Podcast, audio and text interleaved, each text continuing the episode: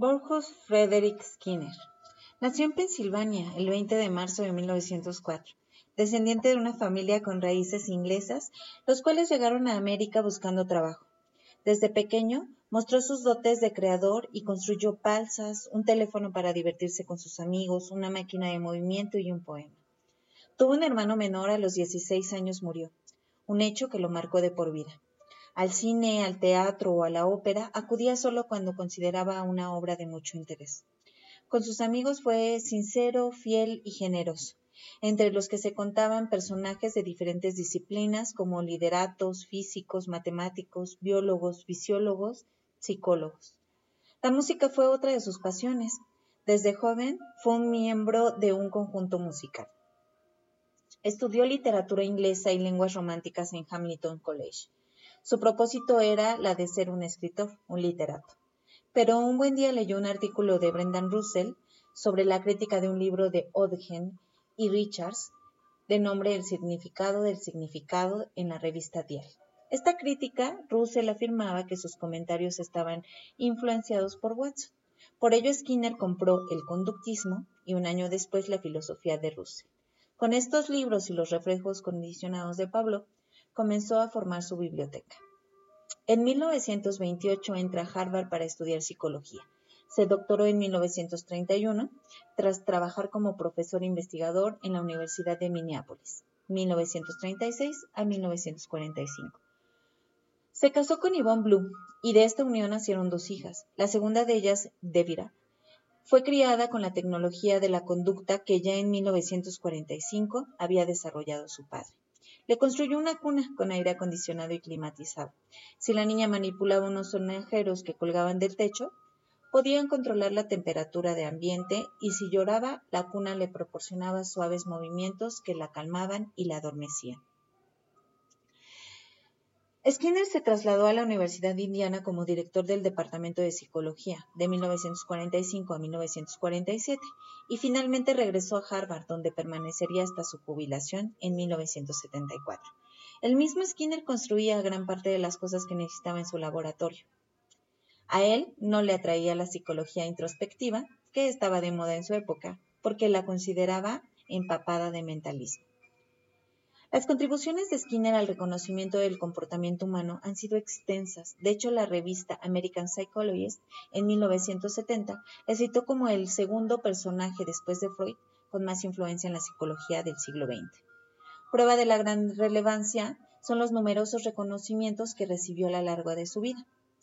El premio a la contribución científica distinguida que entrega la APA, la National Medal of eh, Science, en la APA en 1968, el Premio Internacional en 1971, el Premio al Humanista del Año, distinguidas contribuciones a la educación, investigación y desarrollo educativo. La obra, de Skinner es extensa, destacando entre sus aportaciones la conducta de los organismos, un análisis experimental en 1938. Eh, publicó una novela de nombre Walden II. El objetivo de esta novela, entre otros, era el demostrar que la ciencia de la conducta era aplicable no solamente a ratas y palomas, sino al ser humano, en 1948. En ese mismo año inventó un aparato que tiene como utilidad el estudio de determinadas reacciones de los animales. Construyó la caja de problemas repetidos, que después se llamaría caja de Skinner. Este comportamiento llegó a establecer la distinción entre dos tipos de condicionamiento, el tipo 1 que es pavloviano y el tipo 2 operante. También eh, otra de sus aportaciones es la ciencia y la conducta humana en 1953. Entre 1956 y 1968 inventó una máquina para enseñar la cual consideraba que los métodos que poseían los profesores eran insuficientes, por lo que comenzó a aplicar las ventajas del aprendizaje operante a la enseñanza, inventando una máquina para enseñar, la cual no tuvo buenos resultados dado la forma de enseñanza de ese tiempo. También está otra aportación, la conducta verbal en 1957, que se considera, eh, según decían, la más relevante. Está el análisis de la conducta en 1961, Tecnologías de la Enseñanza en 1968, Contingencias de Reforzamiento del Análisis un análisis teórico en 1969, La libertad y la dignidad, 1971, que es un libro polémico, el cual postula el concepto de libertad eh, como un pensamiento que se debe superar y eliminar. En 1974 publicó sobre el conductismo, un libro cuyo objetivo fue exclusivamente revelar la forma sencilla eh, de algunos de los principales errores y malentendidos que se habían ido desarrollando sobre el análisis de la conducta. Skinner tenía un gran interés por la conducta, afirmando que el objetivo de estudio de la psicología es la misma, la cual está determinada y sostenida por sus consecuencias, constituyendo este el poderoso principio que rige el condicionamiento instrumental, denominado también operante de Skinner. Skinner llama operantes a los actos instrumentales porque deben operar el medio para obtener ciertos resultados. Los actos instrumentales son los medios para lograr un objetivo. De ahí una conducta se vuelve un acto instrumental u operante si conduce al reforzamiento y las conductas reforzadas tienden a repetirse. Para ejemplificar el conductismo operante, Skinner elaboró lo que ya conocemos como caja de Skinner, es uno de los inventos más conocidos en la historia de la psicología. Se creó con el objetivo de demostrar que se puede inducir y modificar el comportamiento de un animal mientras generas estímulos externos. La caja eh, es uno de los pilares en los que se basa el ya conocido conductismo de Skinner. La parte de la caja es dos luces, un altavoz, un botón, suelos electrificados en algunos casos y dispensador de agua. La forma de funcionamiento de la caja es introducir a la rata dentro de la misma, privándola antes de alimento para motivarle eh, a que ella tuviera este, una mayor motivación. La rata exploraba en su nuevo entorno hasta que descubría el botón y lo presionaba. Automáticamente salía una unidad de comida del dispensador tras ser expulsado el botón el botón. La rata, por querer conseguir más comida, modificaba su conducta y aprendía a pulsar el botón para recibir comida. El condicionamiento también podía ser por omisión de un estímulo negativo. En este caso se introducía la rata dentro de la caja con el suelo electrificado. Si pulsaba el botón, la corriente dejaba de pasar por el suelo y de, ese modo la rata aprendía a pulsar el botón para dejar de sentir dolor. Con todo lo anterior, una conducta se vuelve un acto instrumental u operante si conduce al reforzamiento, conductas reforzadas que tienden a la repetición. Por ello, Skinner se interesa en controlar la conducta a través de sus consecuencias, es decir, estableciendo la dependencia al reforzamiento.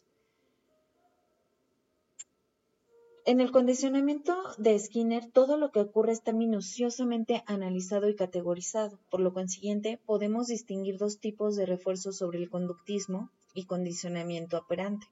El refuerzo positivo, que es un elemento que actúa a modo de premio, suele satisfacer alguna necesidad básica o generar una respuesta placentera.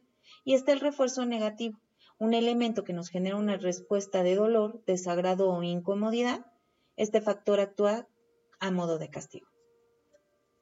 Cada descubrimiento de este tipo de relaciones entre ambiente y conducta fue producto de experimentos sencillos.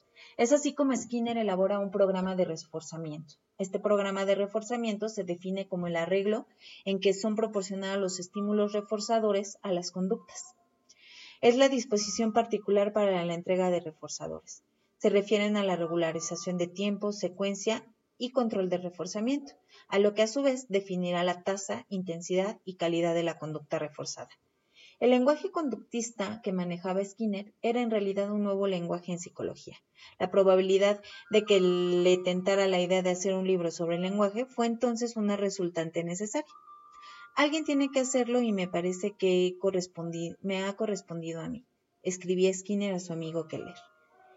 Mientras Skinner se dedicaba a investigar bibliográficamente sobre el lenguaje, otra invención casual le reforzó su empeño para desarrollar su teoría lingüística.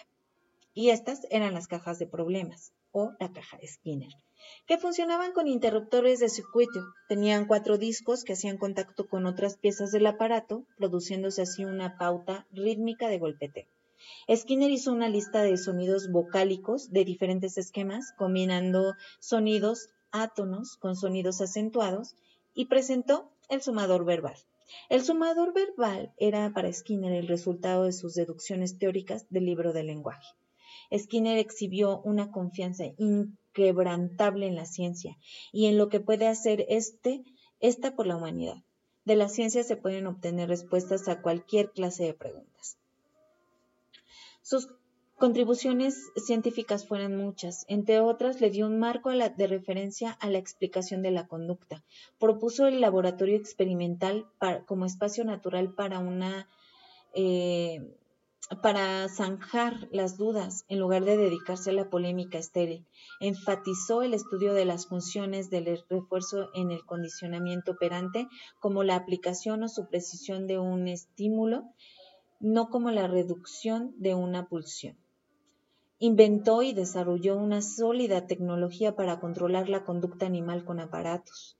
Extendió la teoría del reforzamiento al campo del lenguaje, dando a este un tratamiento tan diferente al tradicional que quebrantó la postura dualista del lenguaje. Desarrolló una metodología investigativa sencilla y coherente. Es estrictamente descriptiva y ateórica, atendiendo al estado actual del desarrollo de la psicología. La metodología skinneriana implica entender el organismo como un todo, es decir, que la conducta no se estudia en órganos aislados, sino de manera de la manera como funciona un organismo en el espacio en un mundo exterior. Así es que Skinner ocupó en el bienestar de los seres humanos, pues este como Marx se caracterizó, por su sensibilidad social. Si bien es cierto que somos producto del ambiente, también lo es que podemos cambiar de un modo deliberado el medio social de forma que, que el producto humano encuentre especificaciones más aceptables. Frederick Skinner falleció el 18 de agosto de 1990 a los 86 años debido a una severa leucemia.